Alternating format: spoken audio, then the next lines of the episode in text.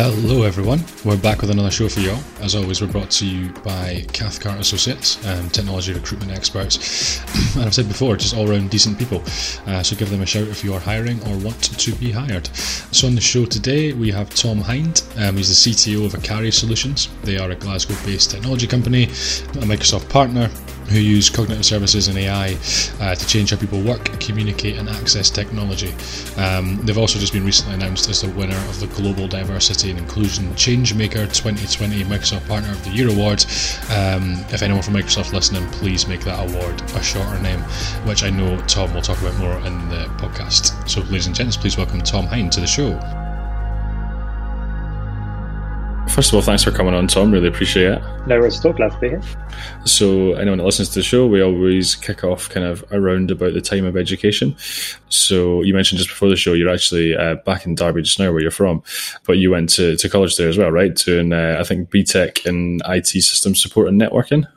That's right, yeah. So I started off out of secondary school and then I went straight to college. I looked for apprenticeships, but at the time, back in 2012, 2013, there wasn't really anything available for an IT apprenticeship that wasn't what you would probably call data entry or anything like that. So I looked um, for college courses and I found one. It was a fairly new course. It was actually, I believe, a kind of a level three, four hybrid course, which was um, BTEC in yeah information systems and network support, and it was a fair few modules. It was everything from let's understand how binary works to let's do some digital photography. It was a really broad range of modules, and it was quite fun. It was an interesting two years because I probably learned more about what I wanted to do I was very much so wanting to become a bit more of an analyst and a bit more because I was quite a developer head on at that time, and I, I definitely wanted to be more of an analyst. But going through college definitely put me in the place to look at actual business systems and enterprise systems, and that's that's kind of what led me to go to university. Yeah, um, yeah. So which, you moved kind of straight on to, to Montfort University, uh, and you did a degree in business information systems. So, what what does that degree kind of focus on? So it was quite interesting at De Montfort. So I started off doing actual computing for business, um, but that was quite mathematics heavy and quite statistics heavy, which wasn't my bag. But I suppose that was kind of I, I picked that. So I did swap in the first year to business information systems.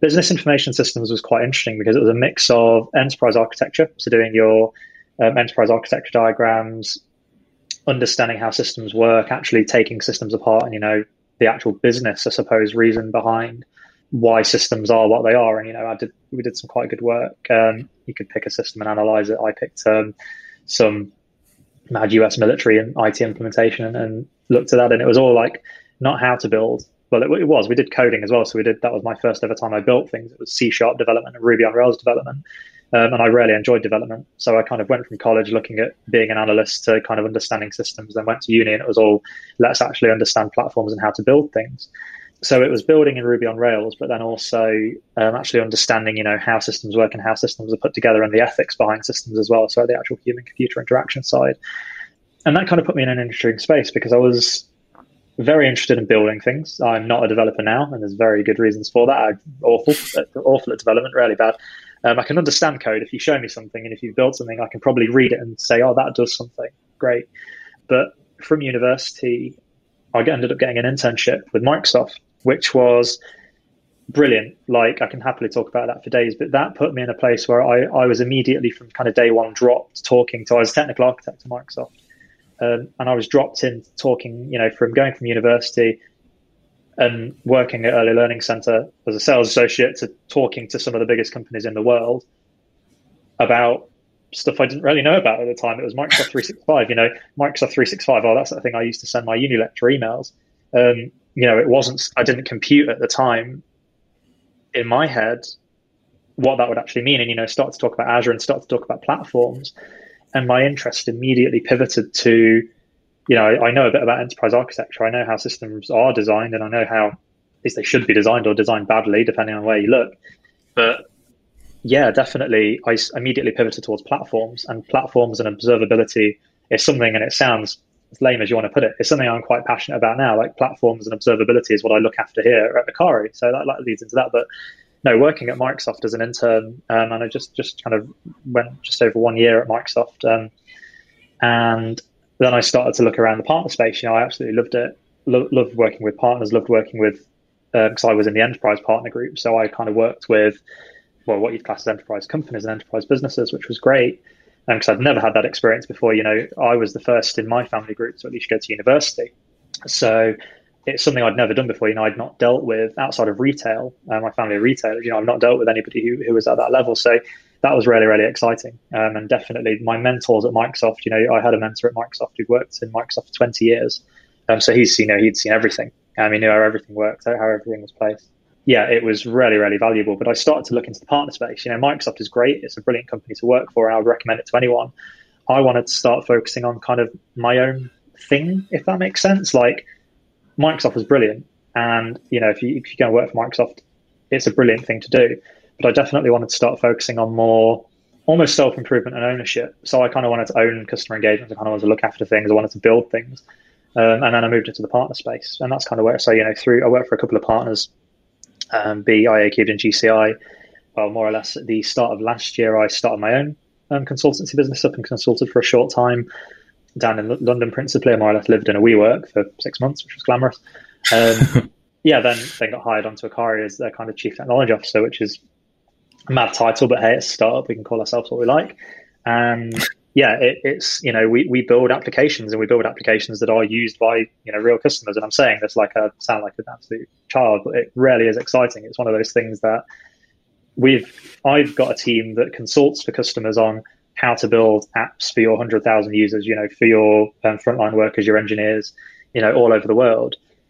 And, you know, we build apps as well, which is, it's very different. Being a consultancy is very different to building apps and selling apps. It's a completely different market. But no, that, that's kind of me, right? That's what kind of my journey is. It's been from, I've always been interested in IT. I've got this really good photo and I really, really enjoy it. It's, um, when one of my grandparents was made redundant from a factory, her boss said, take whatever you want home which was dangerous. My grandma lifted a two stack IBM computer um, and took that home. And I've got a great photograph and I absolutely love it. And it's me sitting, and I was about five years old in front of this computer playing like the Looney Tunes game or whatever it was at the time and like really being interested in calculator.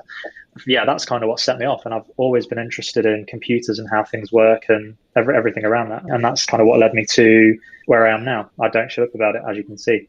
Um, I, re- I really do just like talking to people about it, talking to people about systems, talking to people about AI, ML, and yeah, what's happening and what's going to go. So, I mean, you did some of my job there for me, which is nice. But you mentioned one of the things I always thought when I first got into doing technology recruitment as well is trying to get your head around like what does a technical architect do?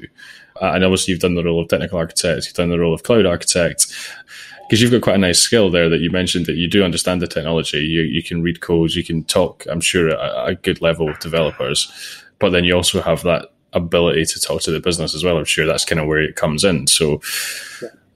what, what do you think the kind of key element to being a kind of good technical architect or, or whatever title you want to call it around that yeah. world? There's a good split then, I suppose. So, technical architect is, or what I would class technical architect as, especially when I worked at Microsoft, you know, it's somebody that understands the technical components of a system to, to the nth degree. You know, you understand how SQL database in Azure works to the depth of you could net not not rarely, but you could go and fix it if it went wrong. You know, you could go and actually tell somebody how that works and tell somebody how to go and fix it. You understand the actual architecture and the backend architecture of your platform. And you are somebody that works with SRE or you work with dev or you work with ops on the actual architecture and understanding of systems. Now, architect isn't necessarily you're always going to be drawing diagrams in Visio or Lucid charts. It's you're going to be actually building stuff as well. That's kind of what I class technical architect as. You're going to be building stuff for customers, be it internal or external, and you're going to be, you know, you understand how these systems work. An enterprise architect now, people would argue with me on this, and I would class a technical architect as being more senior than an enterprise architect. But an enterprise architect in my head is somebody that can take those systems and platforms and communicate them in a business sense or in a logical sense that somebody in operations or somebody in you know IT business partner role can then go and translate to the business and say we've built you know your technical architect will build a bot as an architect a bot and tell you how it's going to sort of work for the business almost like a domain architect level. Um, an enterprise architect will be able to at least have pre done the work on what's this going to look like, what data is it going to use, what's it going to connect to, what impact is it going to have, and then actually use, you know, communicate with IT leadership or business partners to say, this is what we've done. You know, look at look at this bot. This is what we've done. and there's there's value across all levels of the stack. Where you see cloud architects, and you know people see cloud architects all the time. For Microsoft Cloud Solution Architect is quite a popular role there. Um, a CSA or a Cloud Solution Architect is someone I see that you wouldn't necessarily have a cloud solution architect at a bank. You probably would at a bank scale, but you would want either somebody that is a technical architect for cloud or a te- cloud engineer. Um, and a cloud solution architect to me has always been somebody that deals with customers. So kind of like what I do and what my team does. You know, you go and talk to a customer about the cloud, and you have a good TA and EA understanding. You know how this is going to affect their business, but you know how to build it and you know how to whiteboard that out as well. And that's kind of what, where I see the split between the three roles. Hopefully, yeah. Okay. yeah. I know that makes sense. Um, and also, I, I don't know, this might have crossed your mind, but given that uh, you kind of started your career at Microsoft, do you think that gave you?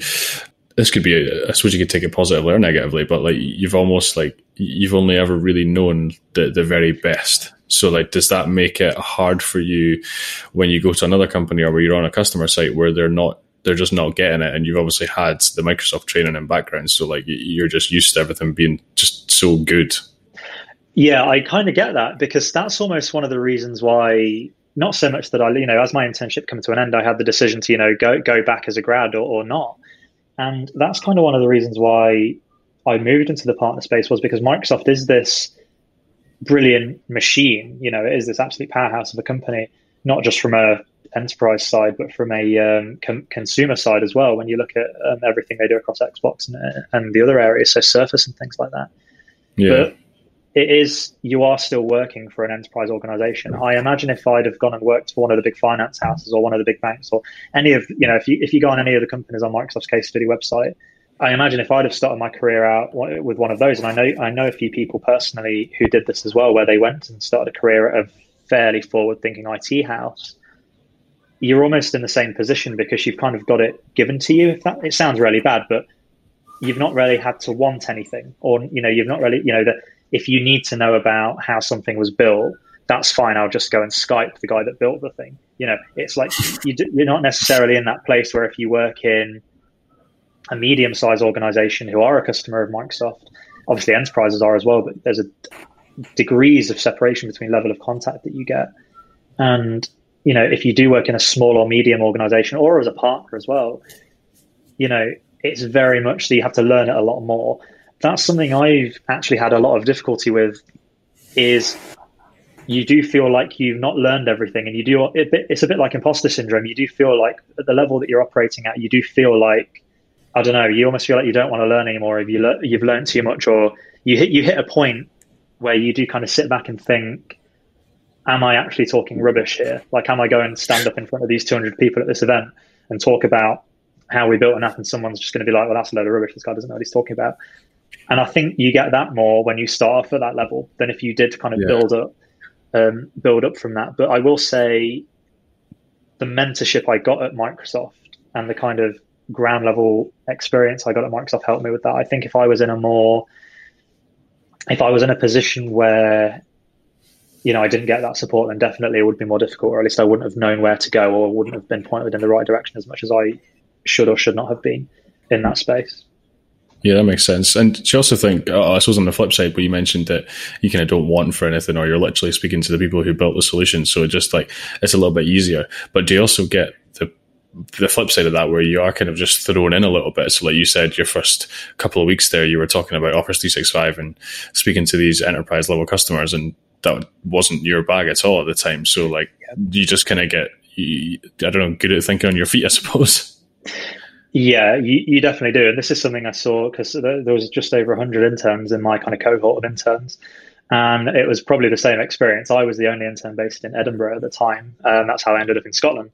Um, and all of the interns down south, it was exactly the same. I sat in a couple of sessions with um, one of the kind of technical solution architects, a kind of a mix of sales, a mix, some of that's aligned to an account uh, and in finance. And I sat in a couple of sessions with this bank and, and the guy just turned around one day and said, Do you fancy talking to these guys about um, it was Azure SQL? And I was like, Sure.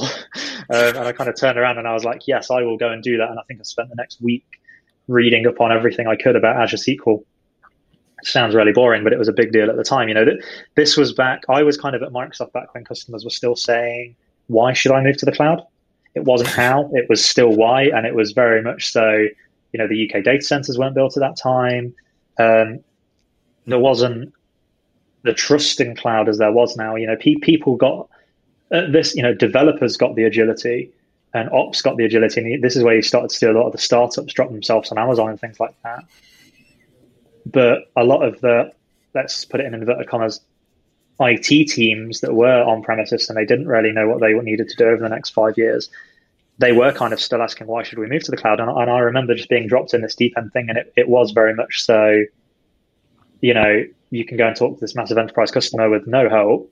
Um, any size customer, it wasn't just enterprise. I dealt with a lot of Scottish customers that you know under 300 people, um, and I, and I ended up standing there and I you know you did talk about it. You got asked questions and it was I'll find out about that for you and I'll go away and look into that. Um, and that was a massive confidence booster for me as well. Like I was the kid in school who got the report that was needs to talk up a bit more. very quiet in class, and now, now I don't shut up, which is great. Um, but yeah, Microsoft kind of did that. You know, it does kind of put you in that you are now dealing with some of the these companies, and here's what they expect, and here's what we expect of you. And Microsoft, the, the Microsoft um, saying is, you know, come as you are and do what you love. And I definitely ended up doing what I love, but I'm a very different person now um, than what I was when I started. And there's probably a lot to be said about that from how they recruit people and how they mentor people and how um, people in Microsoft, specifically Microsoft Scotland at the time, um, you know, it took me through how things should work in the real world, which was great. As an intern, you know, as somebody that's not really, I've worked in retail before, you know, I've never really had that. I never worked in an IT shop. It was great to see. So on the flip side, it is, yeah, it is one of those things where you do get dropped in and you do learn that. Being dropped in, kind of as I said, you know, you don't want for anything in the more upper level, but I've worked with a fair few organizations and a fair few, even interns, you know, when I've gone into companies and I've worked with interns and I've done projects with them you know, where they're helping me build out systems.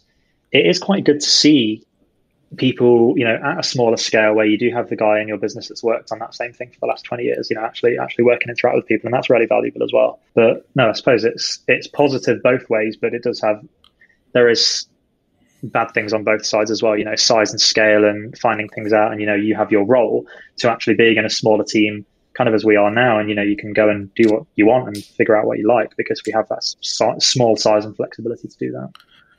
Do you think it helped you? So I didn't. We hadn't spoken about this before, but do you think it helped that people still had that lack of information or education, or even kind of just um, general hesitance towards cloud when you were there because it probably helped you in your next couple of roles. And even when you had your own consultancy and then now at Akari like you, have been through that of like when nobody knew what it was or, weren't interested in it to now obviously it is a little bit more of like how do you do it rather than why should we?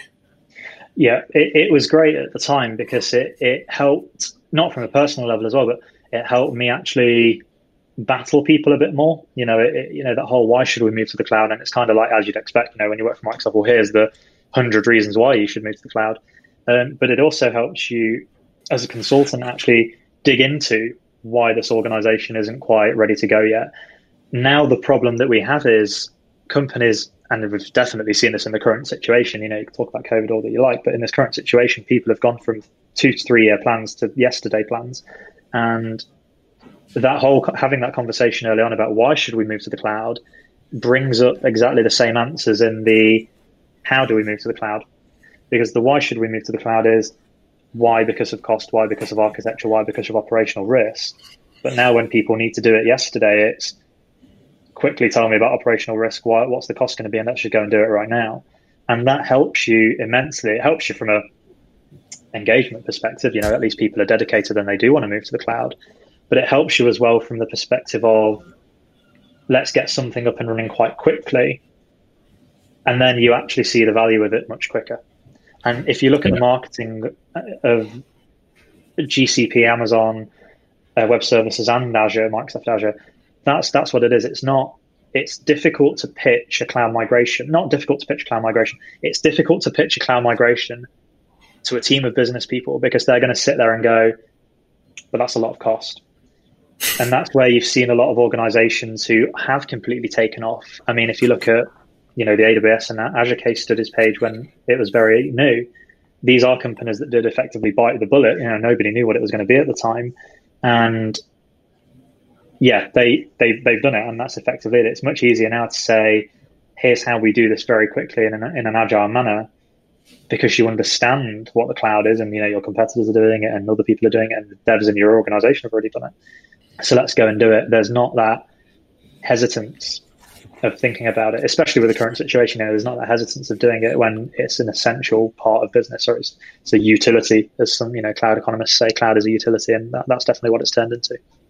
Yeah, no, that makes sense. And do you find yourself having to get? Because I mean, I think this is right in saying, but Akari is a Microsoft house like mm-hmm. across the across the stack, right? So, did you ever get customers who are adamant they want AWS or GCP, and you've either got to point them in the direction of somebody else to do it for you, or you kind of talk around the fact that whatever they think it can offer, Microsoft can probably do it, oh, and potentially even better.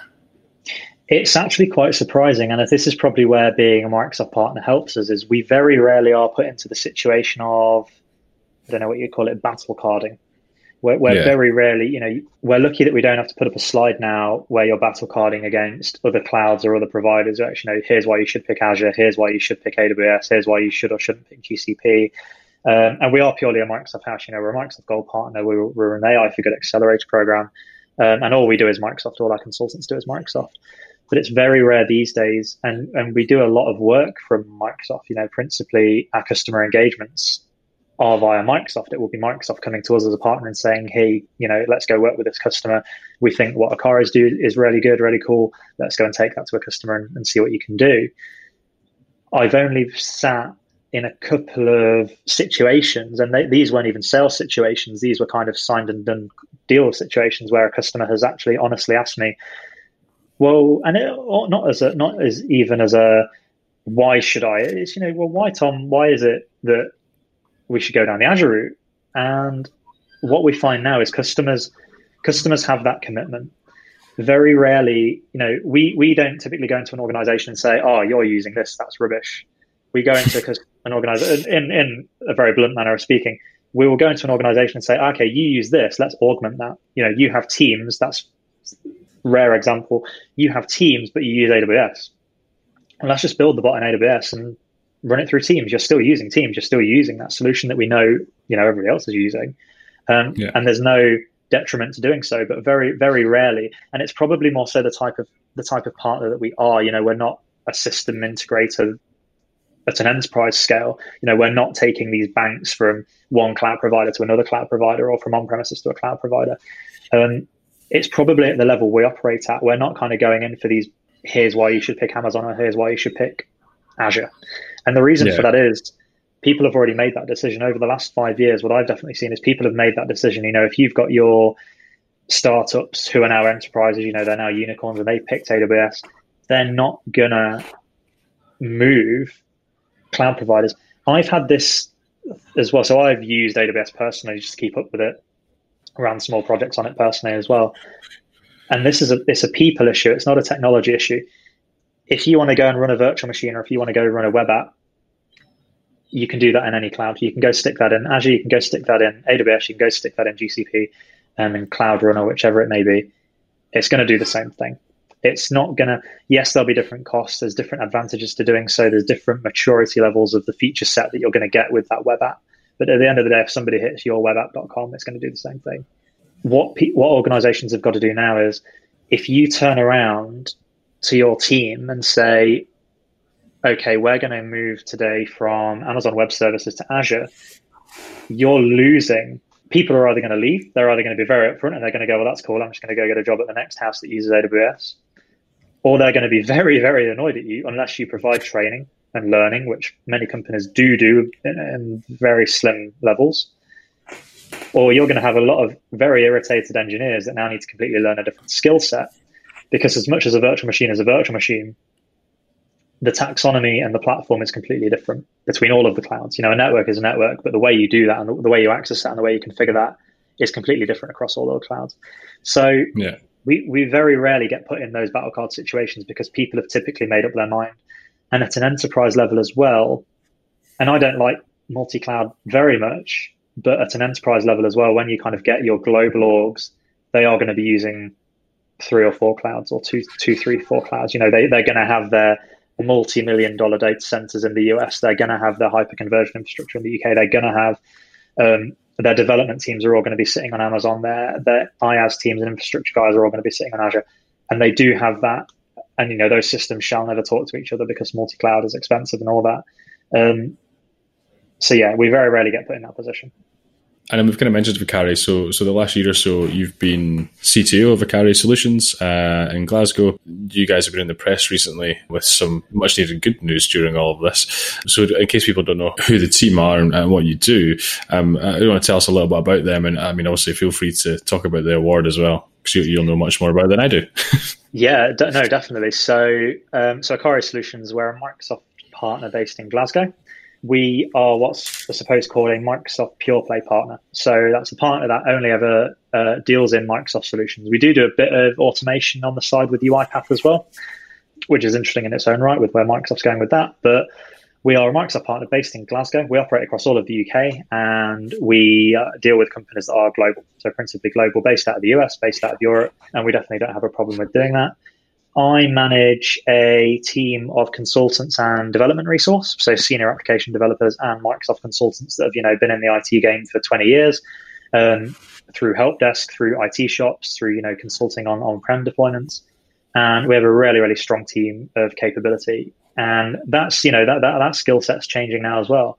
We also have operations, so booking in engagements, managing engagements, and managing customers, and a marketing team as well. So we are quite small in a roundabout way. You know, we're we're around under thirty people, under thirty staff, but we are quite a tight knit team, and we all know what we're doing. We all know what our role is, and we're quite you know we can we can get on with what our day job is.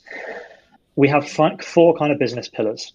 So we have Microsoft Cloud, which is you know anything intelligent cloud. That's anything Microsoft 365, Azure, uh, Microsoft Teams, and definitely fits into that as well, and Power Platform. We have intelligence automation. So we're a UiPath Silver partner as well. So we do your desktop RPA. It's actually you know making button uh, making processes run quicker, buttons click quicker, making um, agents and attendants run quicker, and processes quicker. We also have diversity and inclusion, and that's where our applications come in. So under our intelligent apps, that's Ava and ATS, and Akari Virtual Assistant and Akari Translation Studio. And then we also have a large focus on change management as well. So we don't just do the whole let's go and roll your teams out to your 20,000 users. We also have a very, very strong um, ProSci certified team that do change management. So actually, how should, you know, why are you doing this? How should you be doing this? Let's understand the actual business reasons and the processes in your business to make it that you're not just going to purchase 20,000 Teams licenses.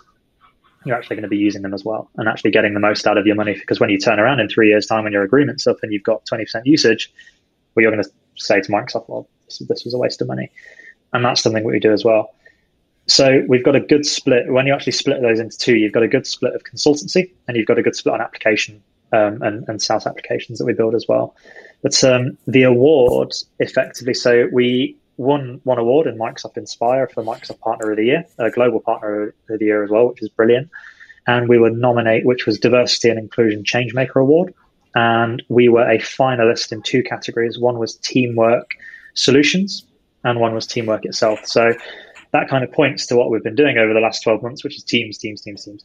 Um, that's that's been the focus over the last 12 months and Power Platform.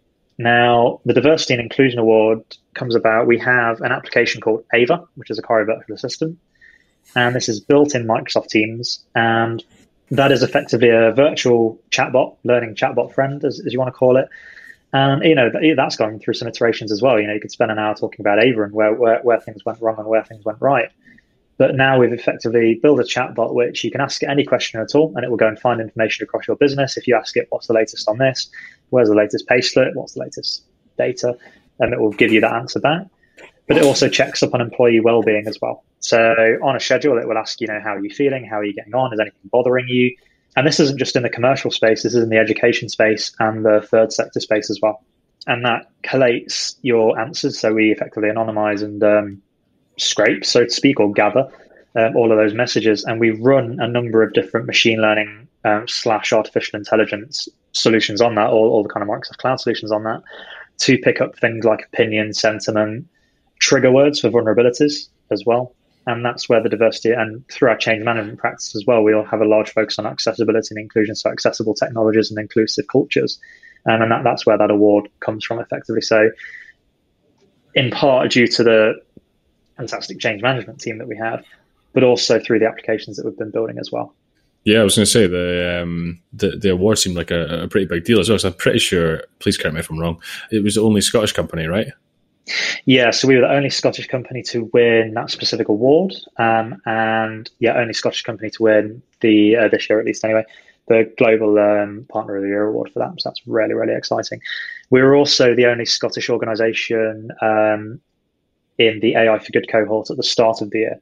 So from February until May, we were part of what was called the AI for Good program, which is where Microsoft effectively identify.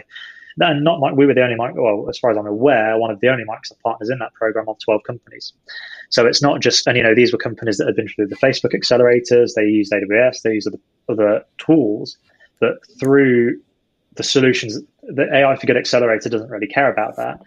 There is the aspect of Microsoft Cloud, but the idea is you're building something with AI or that is going to bring about positive change or positive good. So we were in the AI for good category for accessibility through Ava.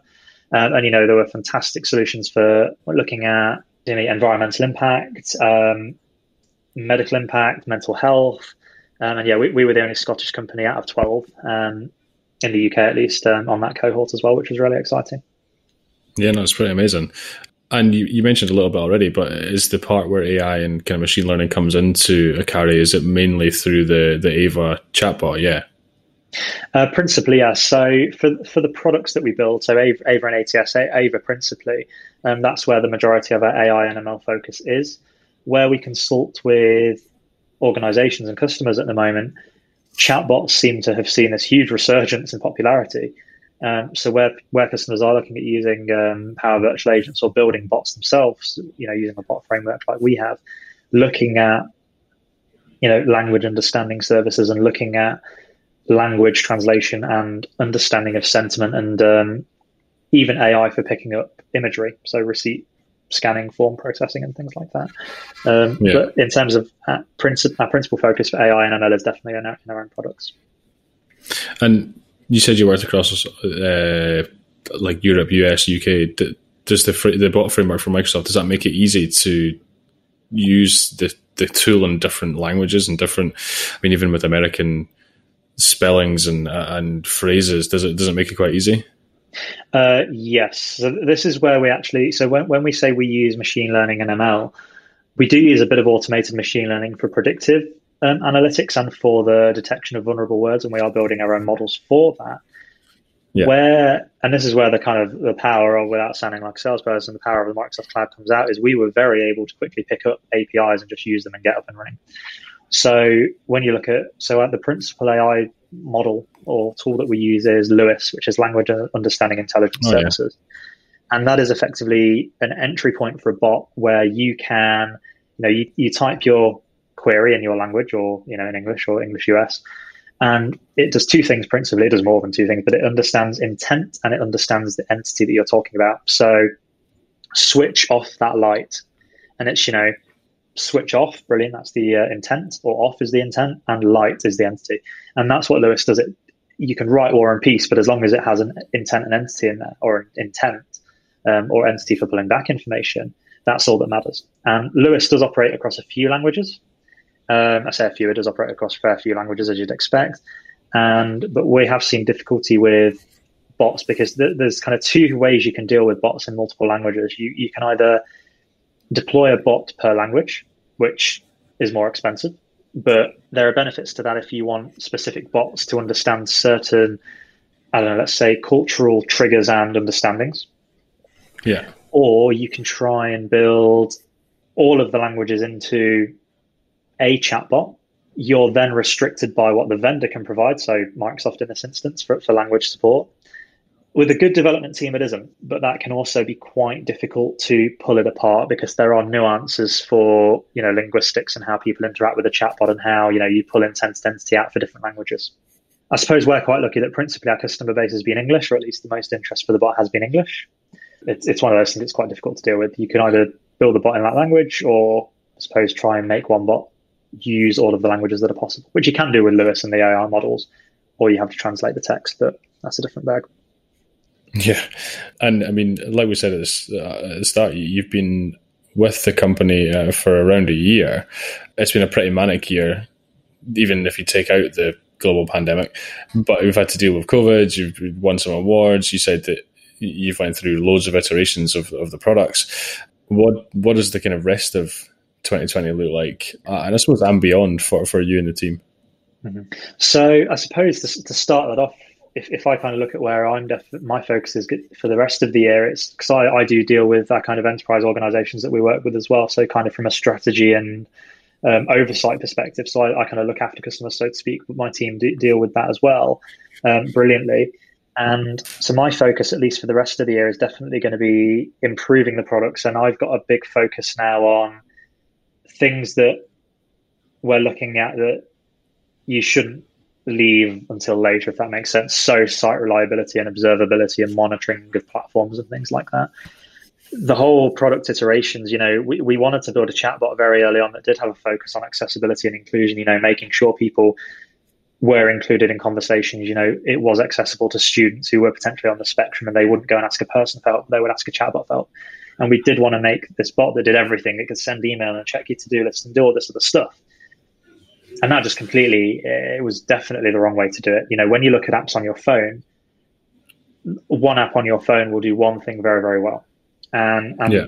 ai for good definitely helps us with this. You know from the very first few weeks we were sat in ai for good cohort i had some brilliant chats with people at microsoft um, and you know cto of the program and i was very much so like this is what we want to do. And i was like wow that's a lot. I was kind of like, I, I know. So we've definitely, you know, the whole finding, gathering information, the finding information, um, well-being is definitely where we see Ava at the moment. So you know, Ava was going to have these skills like Alexa, and it was going to be able to do all these different things. And yeah, we would have needed a development team of 100 people. And the problem with that is as well cost and technical debt and everything else. You know, we pay. You know, we are as much a customer of Microsoft as we are a partner. So we have cloud costs, we have cloud optimization considerations. Um, and being you know consulting on Azure for the past five years has definitely helped us build that platform out. But moving forward, definitely my focus is going to be on improvement of the product and observability and making sure that product actually works for whichever happens in the future, as, as we've seen. Yeah, building out um, capability across, I suppose, the consultancy side of the business for Power Platform. Low code and no code solutions are something which we have seen pick up. They were very much a talking point. They were very buzzwordy, and a lot of developers and a lot of IT managers or a lot of kind of old school IT guys like me, haha, uh, looked at low code, no code, and went, "That's ridiculous." And now I, I honestly don't talk to a company that doesn't mention it, or they need a center of excellence on it, or they they want to look at how to actually govern this and manage these solutions, i.e., Power Platform, effectively.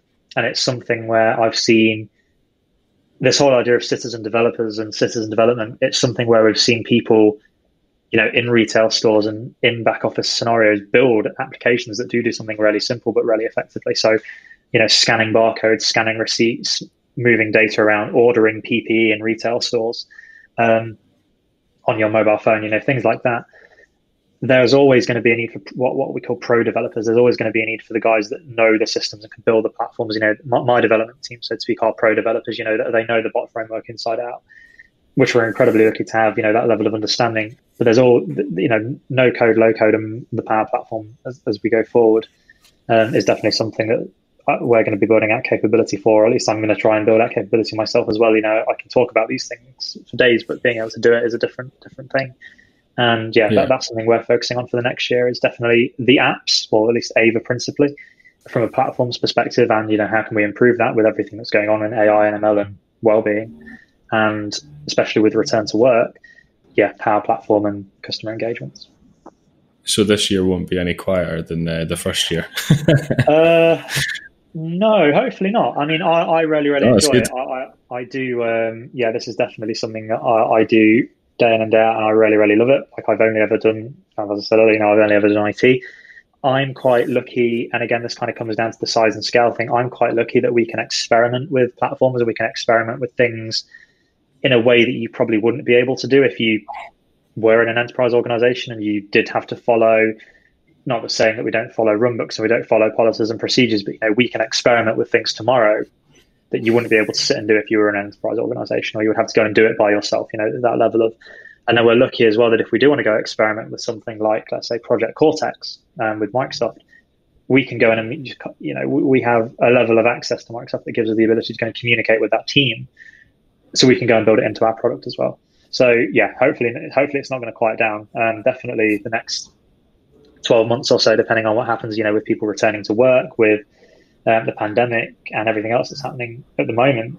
Yeah, it's been an interesting period to work in technology. I could say that much. It's been a really interesting period. Kind of as I say, everyone's yeah. moved from one to two year plans to this week and yesterday plans. So no, it's been good. Yeah. Well, actually brings me on as well. So you mentioned just before the show and uh, when we talked before that the lease just ran out in your guys' office, right? And uh, and mm-hmm. right now it's just home working, and uh, and that will probably be it going forward with kind of an element of some flexibility as well, like um, yeah. working or co-working. Effectively, yeah. So we kind of made the decision to kind of you know let, let, let, that run and, and, you know close the office so to speak because we did have an office and it was a fine office you know it was in Glasgow city centre it was a G2 postcode you couldn't have had a more central office than where we were but you know I, I was out all of the time my team were mostly out all of the time on customer site or otherwise and in a roundabout way, everything that's gone on has effectively been good from the perspective of we can actually see how effective people can, people can work from home. And you know, I, I talk to organisations that do have you know when you look in Glasgow city centre and there's all these different you know buildings with one name on them, you know, um, these hundred thousand square foot offices.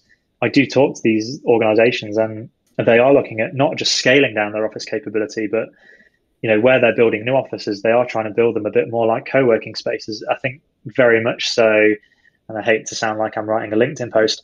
Gone are the days of, um, you know, you have a desk and you go and work work at your desk. You know, you go and work in a space, and the idea of that space is to make you comfortable. And when I say comfortable, I don't mean ping pong tables and you know foosball. I mean somewhat refreshment, good Wi-Fi, quiet as well. I think everyone's kind of done with an open office now but you know, you do have your team members there. Co working from home is great, but I know a lot of people that have the same problem as I do, which is you spend all of your time in meetings, so you don't actually get any, in inverted commas, work done. You know, the meetings are as important as the work is, but it's very difficult when working from home, depending on you know how your team works and how your organization works, to get focus time and to actually focus. Because as soon as you wake up, you're working, which is great for the employer you know, there's no commuting, there's no spend on that. You're not having to pay for coffees and teas in the office, that sort of thing. But yeah, it can be difficult to find focus time and it can be quite difficult for some people to switch off. I'm definitely one of these people, and I will admit it, I, I find it very difficult to switch off from work. And that's where hopefully looking at co-working is going to come in because we do have people in the organization that do prefer to work from an office. You know, they do prefer to have that person next to them in their team where they can say, well, what's happening with this event? What's happening with this marketing campaign? Um, you know, what's happening with this platform? and just that flexibility to you know bring customers into an open meeting space and yeah i think it's a bit more relaxing than having having a you know an official office so to speak yeah, no, I think it makes sense, and I think, like you said, you guys are quite small and agile, so there's an ability to to make those decisions quite easily. Whereas, yeah, you, I mean, we touched upon the, the big companies with one name on a building. Mm-hmm. I mean, I'm sure some of them have got 10, 20 year leases signed up, so I don't know how easy how easy it will be for them to get out. But you made a good point, and they might just reshuffle how they're actually like configured rather than getting out of it. Mm-hmm. Definitely, I think well, you know when you look at and I'll pick Glasgow City Centre because that's where I'm based. But you know, there's, there's, office buildings being built for individual companies in Glasgow City Centre right now, and you know the facilities and lease management people in those companies must be kicking themselves. You know that, that that's hindsight and, and foresight, isn't it? But yeah, it is one of those things where I think even with your traditional enterprise organisations that didn't have the means, even public sector organisations, you know, councils and blue light services they, they didn't have the means through either funding or through technology to enable people to work from home. They've had to. So, you know, through, and this is kind of what I talk about, you know, two, two to five year plans to yesterday plans, they've had to do that. So now they are in a place where they probably do realize the value of there's no harm in letting people work from home because working from home has the kind of two parts. You've got your working from home for your old school organizations where you know people must be in the office and they must be there to, to do work. And I think this has actually shown that people don't really have to do that. You know, through legal firms, through councils, and everything else, they really don't have to be in the office to do work or be as effective with customers. And it's something we've seen as well. You know, we moved to remote delivery on March the fifteenth, and we've not seen that impact customer relationships. We've not had any customers come turn around to us and say, "I would rather you be doing this on site," which we've never really had anyway. But it was you know what everybody did, so why not? And yeah, it's it's been it's been really interesting to see how people are going to go moving forward. I think definitely offices are going to be you know your meeting spaces, your huddle spaces, your stand up spaces, hopefully, and you know people would be unable to work from home more or able to work from home more. No, I think you're bang on. And then just lastly, then to, to finish off, where is um, the best place for kind of people to stay in the loop with what uh, what Akari are doing, or indeed if, if you're active on social media as well? So I'm not as active as I should be. I am starting that. Um, I've, you know, I've got a Medium and I've got Twitter, and I'm super super there with all that stuff. Um, I'm definitely going to be picking up on that. I'm actually doing some interesting stuff with Microsoft at the moment around Akari's journey from serverless to serverless. So actually, you know, our journey with cloud platform and optimization, so that should be coming out soon. The best place is the Akari Solutions LinkedIn. Our website has all of the information around what we do and how to get in contact with us and who we are. But definitely, our LinkedIn is the best place to keep up with events. I mean, I'm running an event tomorrow on the Power Platform with my team, so doing got three hours talking about Power BI, Power Apps, and Power Automate. Um, but yeah, the, the, our LinkedIn is the best place to keep up to date with us. I'm fairly active on LinkedIn as well, um, and I'm definitely going to be pivoting more to writing blogs because um, people do find these things interesting, as I do. You know, I read the Netflix blogs, I read the Skyscanner blogs, and everything else on their cloud platform and how they scale. And yeah, I think definitely. And that's kind of what I was asked by Microsoft to do. Is, you know, write a bit about what would you have liked to have done. You know, what if if you were starting Akari tomorrow, what would you have liked to have done? With the cloud, and, and definitely that's something I'm, I'm, hopefully going to be writing more about. But yeah, definitely uh, Akari Solutions LinkedIn. Um, I'm on Twitter as well. Yeah, I'll tag a I'll tag Akari into the LinkedIn post when we when we post the show as well as yours, so people will find it yeah. very easily. All right, well, well, thanks very much for the time, Tom. I uh, really appreciate you coming on, and uh, and uh, congratulations again to you and the Akari team. It is really cool to see kind of a Scottish company really uh, flying the flag for, for certain solutions, and, uh, and and what you guys do is really cool as well. No, th- th- thank you very much for having me. No, it's been really, really cool. I mean, you have to talk about it all day, but um, no, really, thanks, thanks for having me. Yeah, it should be an exciting year ahead, definitely. So it was a lot of fun. Tom is a really interesting guy. He actually, um, before the podcast, told me he just turned 25 um, and he's CTO of a, a startup in Glasgow who are doing big things. Obviously, just loves what he does um, and uh, kind of just so positive, um, which is always nice to hear. So it's great to have him on. It'll be cool to see what Akari do uh, in the coming months and years. Um, thank you again to Cathcart Associates for sponsoring, and we'll be back soon. Cheers, everyone. Goodbye.